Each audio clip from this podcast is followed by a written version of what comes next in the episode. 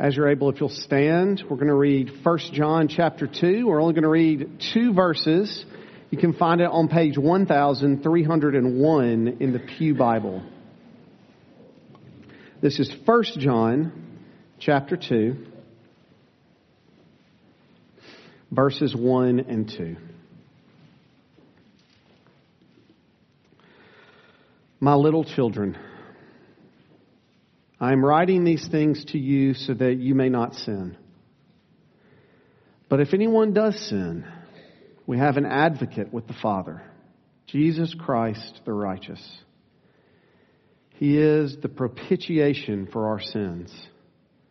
And not for ours only, but also for the sins of the whole world. All men are like grass, and all their glory is like the flowers of the field. The grass withers and the flowers fade, but the word of our God shall stand forever. Amen. If you'll be seated and our children will be dismissed to attend their classes.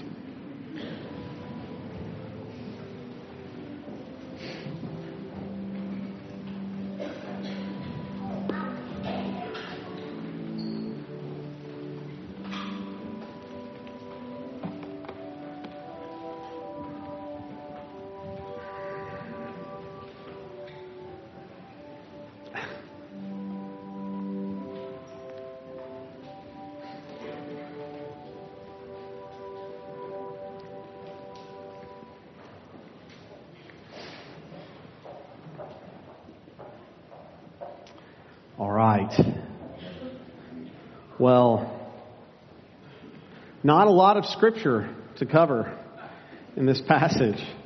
Uh, two verses. I, I got to tell you, I'm excited to preach this sermon. Uh, very, very, excited uh, because this uh, there's a lot here. So I'm going to dispense with the pleasantries, and we're going to dive right in.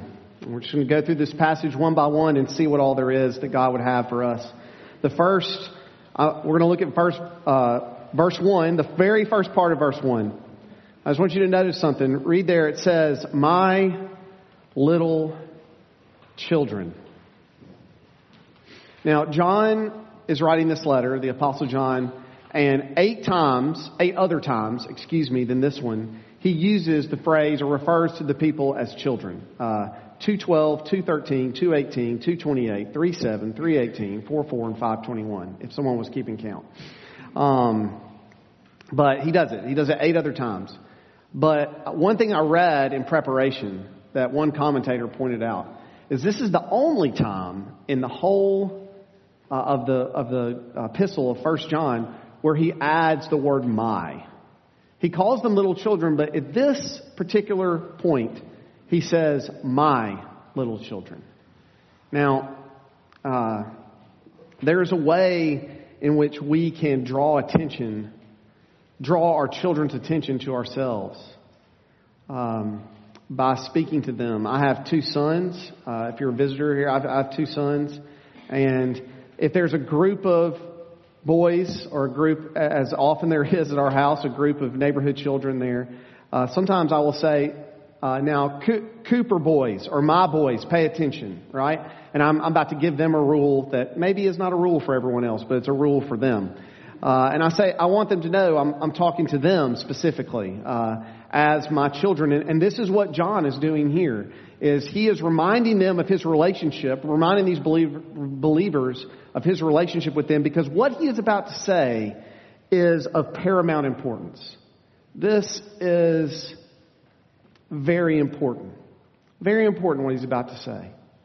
What does he say? He says, My little children, and then look, he says, I am writing these things to you so that you may not sin. Now, this is what I love about John. I think I said this last week, but John does this in his gospel. He also does it in 1 John three times. He tells us exactly why he's writing to us. He, he doesn't leave it for interpretation. He says, I'm writing these things to you uh, in, in the Gospel of John, he says, writing these things, many, Jesus did many signs, many things, but I'm writing these things so that you might believe that he is the Messiah. Well, he tells us here that his purpose in writing these things is so that these believers and us, that we may not sin. I read uh, another commentator pointed, or I don't know where I read this actually, so I can't really give attribution, but I know that it's true. Is that when John Wesley gave, when John Wesley's mother gave him his Bible, she wrote on the inside cover, This book will keep you away from sin, and sin will keep you away from this book. And what John is talking about here is, well, we have to ask the question when John says, I'm writing these things to you so that you may not sin, is John talking about perfectionism? These kind of people exist. I've met them in person, uh, multiple occasions. Uh, in other words, these people believe this, but we want to ask the question, on this side of heaven, can a Christian be sanctified to such a degree that they no longer sin? Now, the answer to that question is no, despite what one man was very adamant. I got into very early in my ministry when I was a youth minister in Tupelo. A man accosted me because I said I was struggling with sin. And he said, Well, you can't be a Christian if you're struggling with sin. Okay, well, uh, my seminary education says otherwise, but I'll listen to you, man at a football game. And, uh, I'm not even joking. I know that's kind of funny to say, but this man, I, at one point, I tried to talk to the scriptures, through the scriptures with this man, and uh, I said, well, we're just going to have to agree to disagree, but I will pray for you. And he said, don't bother praying for me. Your prayers won't get past your teeth because you sin. I was like, okay, well, that's one thing to get off the to-do list right there. Uh, now that's kind of funny, but also it's really sad, right? Is this what John teaches? Well, we know that's not the case. Okay, the short answer is absolutely not. And there are proof text for that even in this very verse. But more on that in a second. First, the Apostle John, what the Apostle John is doing here is he's trying to hold two things in tension. Like imagine a string being pulled taut. On one hand, if you read 1 John chapter 1, you'll see that John is adamant that we must admit that we are sinners. If we say that we have no sin, then we, we're lying. We're denying our sinfulness. We're denying Christ. At the same time, while we must hold that, that part of the string, at the same time, all Christians are called to repentance and powered by God's Spirit to victory over sin. So we're holding these two things in tension. And you can see that in the rest of the sentence. He says, I am writing these things to you so that you may not sin, but if anyone does sin. Now, you might read that. This is a, this is, um, well, well, I, need to slow down for a second. I'm so excited to talk about this, but, uh, not to get nerdy on you, but this is a, there's a Greek word here. It's used one other time by Jesus. This phrase, if anyone does sin right? It's used one other time in Luke chapter 17, 3, when he's talking about forgiveness. Jesus uses this exact word and says, Pay attention to yourselves. If your brother sins, rebuke him, and if he repents, forgive him. And they tortured us with Greek in uh, seminary so that we might know things like this, which is the, the way that this verb is written and the way that it's conjugated and all that boring stuff that you in high school have to do in Spanish or French or Latin or whatever you're doing. The way it, it's an aorist subjunctive third class. That's not important. But what it means is this. It means whatever is the condition, there's a strong possibility it's going to happen. It's very likely to happen. So when, when John says, if anyone does sin, what he's saying basically is, if anyone does sin, and they're going to. And they're going to. So I'm writing this thing, these things to you so that you may not sin, but if anyone does sin, which is inevitable, we have an advocate with the Father, Jesus Christ. We have an advocate, Jesus Christ the righteous. This word advocate means helper. It's the same word that Jesus uses to describe the Holy Spirit. The word is paraclete, but he says in uh, John 14, 16, I will ask the Father, and he will give you another helper to be with you forever. Another helper. So, who is the first helper? The first helper is Jesus. He is our advocate, but we have another advocate in the Holy Spirit. And uh, the scriptures highlight this aspect of Jesus' ministry in Romans chapter 8. Who is to condemn? Jesus Christ is the one who died. More than that, who was raised, who is at the right hand of God, who indeed is interceding for us. Hebrews 7:25 the writer writes, "Consequently he is able to save to the uttermost those who draw near to God through him, since he always lives to make intercession for them." What is John trying to tell us when he tells us that Jesus is our advocate? Jesus vouches for Christians. Now some of you have had to get loans before. Um, maybe it's a mortgage or who knows for what you might be borrowing money. And some of you, when you've needed a loan, have been unable to, unable to secure that loan because you have not, maybe you're young and you haven't built up enough credit or your uh, debt to income ratio is not good. I, look, I'm not a loan officer, um, although I did major in finance, but I've forgotten almost all of it. Uh, but in that situation, you can have what's called a cosigner. A cosigner. And I know many of you are familiar with this, but just in case you're not, that means that someone can go and borrow money from the bank and if the bank is not sure they're going to be able to pay it back, they, they ask them to go find someone who maybe is more likely to be able to pay it back to sign as well and say, look, if this person can't pay back their loan, I'll pay back their loan. Now, Jesus Christ is your advocate. That means that he looks at you and he knows that you can't pay back your debt and he still cosigns for you. That is the gospel. Uh, he looks at you. Most of the people who, if you ever ha- have to get someone to co-sign on a loan for you, they're really expecting you to pay it back, right? It's probably like your parents or a relative or a really good friend. And they're expecting you to pay it back. But Jesus co-signs on your debt of sin and he knows you will never pay it back. He knows he's going to pay the whole thing. So he is our advocate. That is his role. But what are his qualifications to be an advocate? He tells us right there in just three words Jesus Christ, I guess does, or four words Jesus Christ the righteous. His name is Jesus. His role is Christ. That's not his last name, it's his role as the anointed one. And how is he able to pay back that will? Because he is righteous. He has perfect righteousness. If you're a child in here today, you're back in school, I'm sorry about that. Uh, not too sorry, but a little bit sorry about it. And, and I just want to explain this to you the simplest way I can. Jesus Christ has perfect righteousness. That means, he made, that means that he made a hundred on the test. He got all the answers right. And even some extra credit. He got it all. And you didn't get any of the answers right. You didn't make a 50, which you'd be scared to tell your parents that, or a 30, scared still to tell your parents. Everyone in here made a zero a zero on the test. And what it means that Jesus Christ's righteousness is ours is that Jesus Christ says, Here, you can have my hundred. Put your name on the top of my paper. It's yours. Jesus Christ is our righteousness. He is our advocate, and He is our advocate and qualified to be our advocate because He is totally righteous. Verse 2. He is the propitiation for our sins. The propitiation. What does that mean? To propitiate means to satisfy or to soak up wrath. In this instance, God's wrath.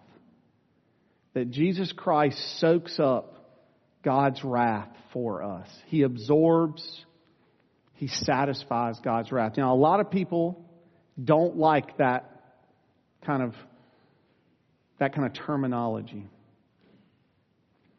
We might not realize it, but we want a wrathful God.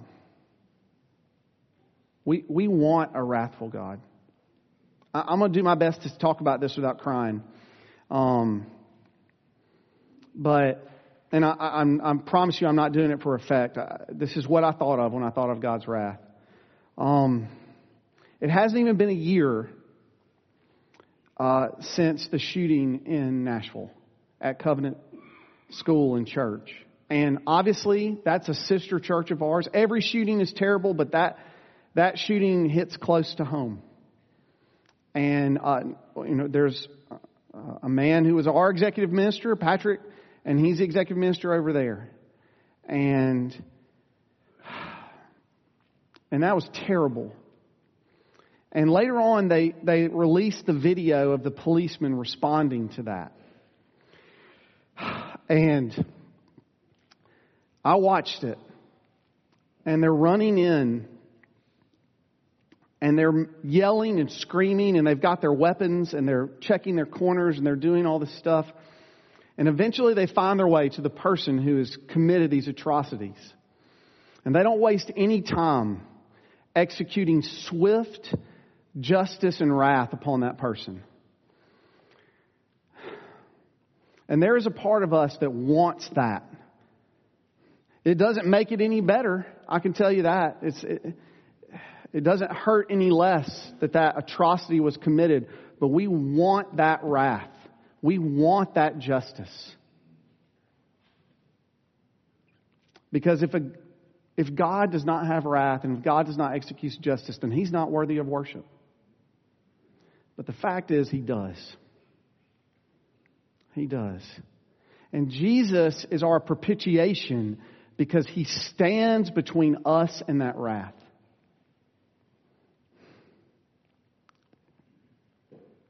There was this guy on television who got kind of famous.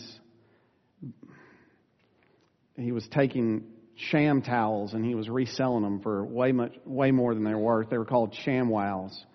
And he had this presentation where he would sell them and he would take this towel that looked like it was just a little bitty thing and he would just pour water onto something and then he would take that towel, just barely touch it, and then he would pick it up and he would wring it and just an unbelievable amount of water would come out. And people were like, oh, I'll buy it. I'll pay 200 or 300 percent. And he just kept doing it, and he became somewhat famous because of that. But I tell you that because there was a little baby that was born in Bethlehem. We celebrated his birth not a month ago. And in that little package, in that, in that little package, was our absorption, our propitiation. And that little baby was able to take all of God's wrath that was rightly pointed at us and to stand in the way. To go to the cross willingly and say, I will take that. I will take it. Now, here's the application, okay? When Jesus Christ went to the cross, he said, It is finished. And he had propitiated all of God's wrath on his children.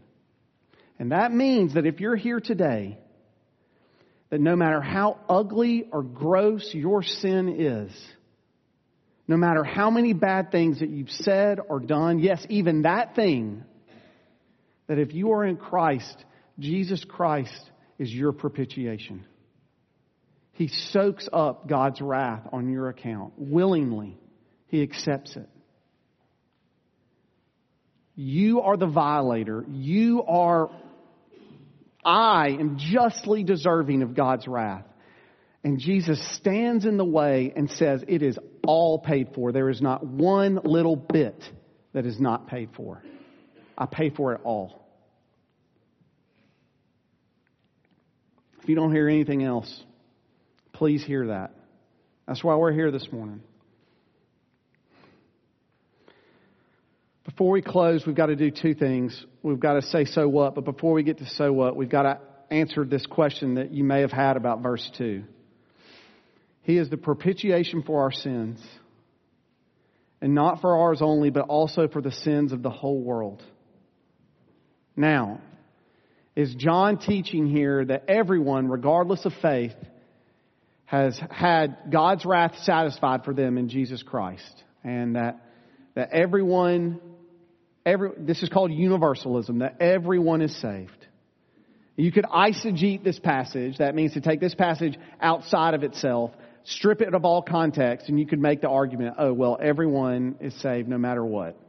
Uh, no matter faith, no matter anything, everyone is saved in Christ. The number one eisegeted passage in the Bible that makes all of our eyes roll is when you rightly say, hey, that's not a right thing or that's not a good thing, and someone pulls out of context the phrase, judge not, lest ye be judged. Right? That is worthy of an eye roll.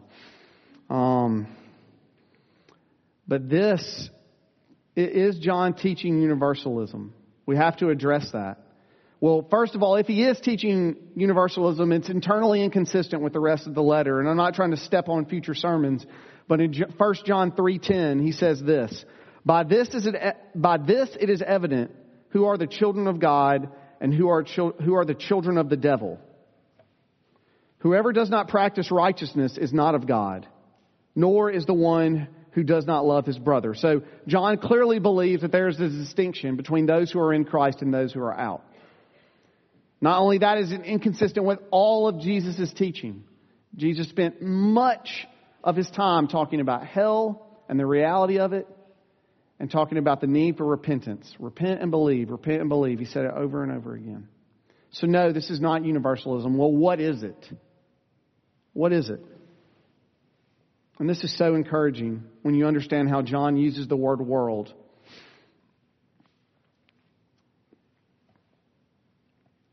John is trying to teach us a lesson. And that lesson is that God's people can come from anywhere in the world. From anywhere. And that what defines someone as being in Christ is that they are in Christ. It is the most defining attribute. And this is something that we need to hear, that I need to hear, and that you need to hear, because we are desperately trying to define ourselves by all kinds of things. But, but hear me say this, because this is what John is saying. Whatever you think is your most defining characteristic or attribute, if you think it's your race, or your ethnicity, or your nationality, or your family name, or whatever it is, Jesus Christ cuts across all of it. All of it. And the lie that the world will tell you is that they will take those little bits of your identity and say, that is what defines you. You have to call yourself that because that is the thing that makes you who you are. And Jesus Christ says, no, there is no Jew nor Greek, there is no male nor female. We are all in Christ. You know, when Jesus died, when Jesus died, something happened that all three of the synoptic, synoptic gospels, that's Matthew, Mark, and Luke, all three of them record. It's that there's this curtain in the temple. And this curtain is torn in two from the top when Jesus dies. It's torn in two from the top. And this curtain had separated the Holy of Holies, where God's presence dwelt, with the rest of the world. And basically, if I may paraphrase, what God is saying and what John is saying here is that in Jesus Christ, that God is inviting the world in. He's saying he came to the Jews first. He did. But now he's inviting us, the Gentiles, in and saying, Come. Your sins can be propitiated. The, the sacrifice has been made.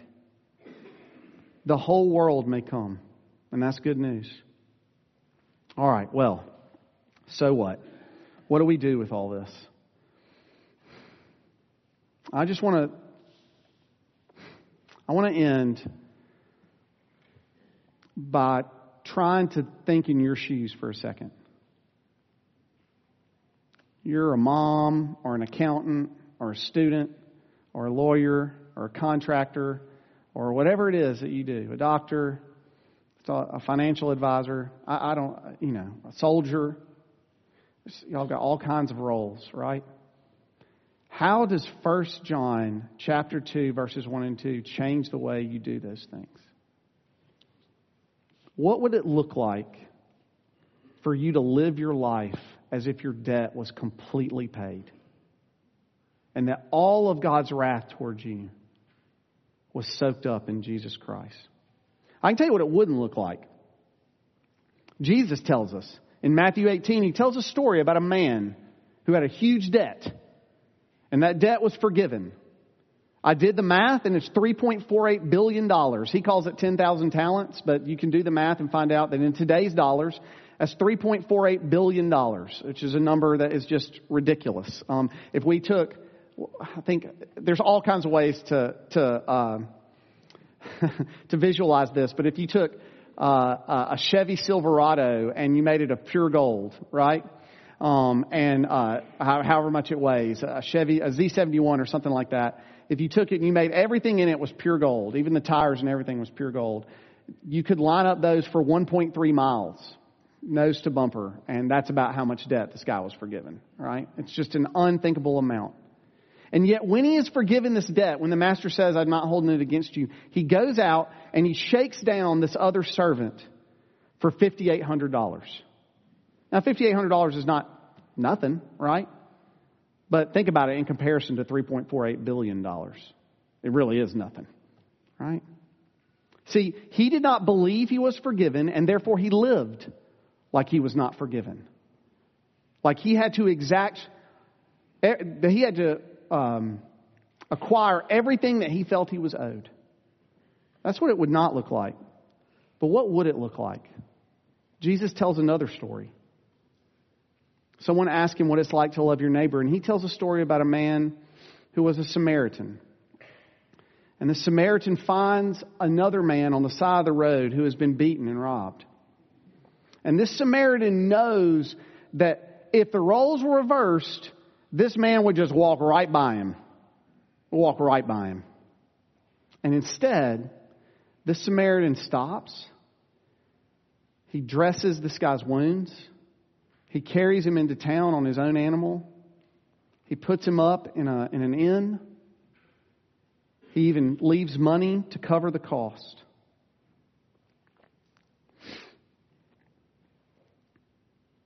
This man lived as if as if he'd been forgiven, the Samaritan. My challenge to you this week is this. If you have not reached out in Christ, reached out in faith to Christ, if your debt is not fully paid, I would love to talk with you about that. Bill would love to talk with you about that. Any of our members would love to talk with you about praying to God and asking Him to pay your debt. And the most beautiful news is that He will. That if you reach out to Him in faith, that He will answer. If you knock on the door, He will answer. But if you are in Christ and you have been forgiven, then in everything you do this week, my challenge to you is this to do it as if your unpayable debt has been paid. Because it has. Let's pray. Our gracious God and Heavenly Father, we thank you for your word because your word is truth, and we pray that you would sanctify us in it. Lord, we deserve your wrath. We have earned it not only in the distant past, but even today. And Lord, wonder of wonders, you pay our debt you willingly place yourself in the way of God's wrath so that you might call us brothers and sisters, sons and daughters of the Most High God. Lord, if we believe that, it will change our lives. Help us to believe it. Help our unbelief. And through your Spirit, work in us that we might spread that good news all over Montgomery, Alabama, and the rest of the world. We pray this in Christ's name and for his sake. Amen.